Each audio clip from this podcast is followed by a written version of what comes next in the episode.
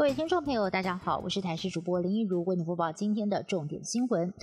旅游泡泡退烧了吗？十三号，航空公司宣布取消四月十七号台湾飞往博流的班机。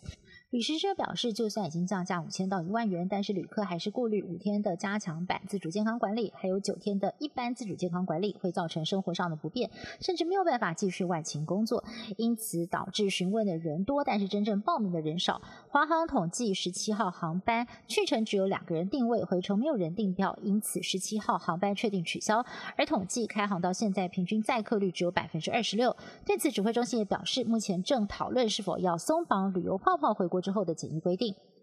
我国在昨天扩大开放第二顺位的中央跟地方防疫人员以及第三顺位高接触风险工作者施打 A Z 疫苗。虽然有不少县市首长带头打，但是打气还是没有拉上来。一整天下来，只增加了一千一百八十一人完成了第一剂疫苗接种，而其中高风险人员更是只有七个人打疫苗。而在不良反应事件通报部分，则是单日暴增十五例，其中有两个人被归类在其他疑似严重不良反应，他们都是二十多岁的年轻人，分别出。现了发烧、呕吐、腋下淋巴肿大等等的症状。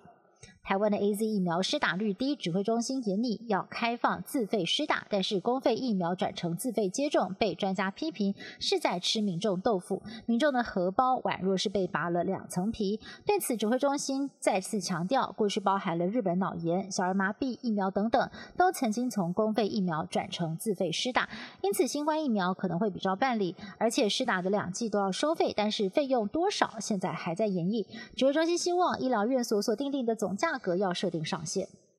台铁泰鲁格号事故，今天检方在借题主嫌李一祥还有逃逸的义工阿好，要厘清究竟当时脱掉工程车绑带以及怪手到底是谁操作的。因为原本传出是李一祥为了救工程车固定吊带之后，自己跳上怪手尝试脱掉。不过现在有消息传出，其实开怪手的人就是义工阿好。当工程车翻落边坡的时候，阿好还一度站在铁轨旁的边坡上，不断的挥双手，希望能够在第一时间向列车的驾驶示警。而行车记录器则是没有拍到李。影响有任何积极作为阻止憾事发生？对此，警方回应：调查结果出炉，就会向大众来公开说明了。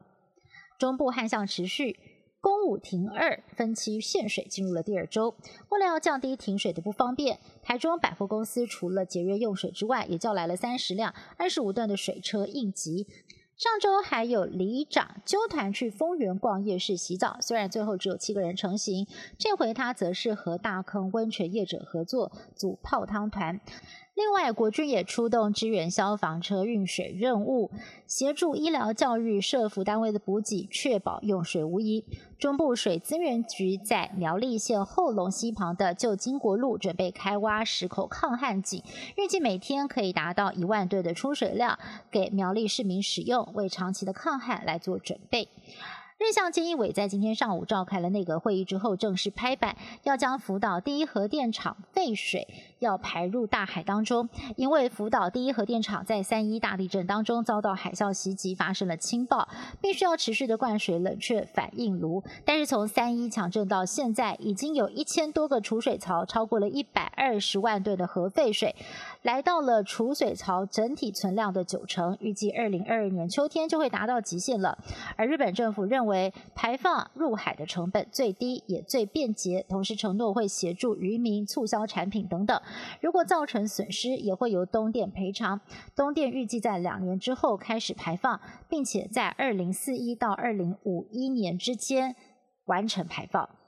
全球半导体晶片短缺的问题严重，美国白宫在十二号邀请了包括台积电等十九家半导体业者，召开了半导体执行长峰会。总统拜登也出席致辞。拜登警告，中国大陆想要主导半导体供应链，美国不能够坐以待毙。拜登强调，美国要建立自己的供应链，继续的在全球维持领先地位。以上新闻是由台视新闻部制作，感谢您的收听。更多新闻内容，请您持续锁定台视各界新闻以及台视新闻 YouTube 频道。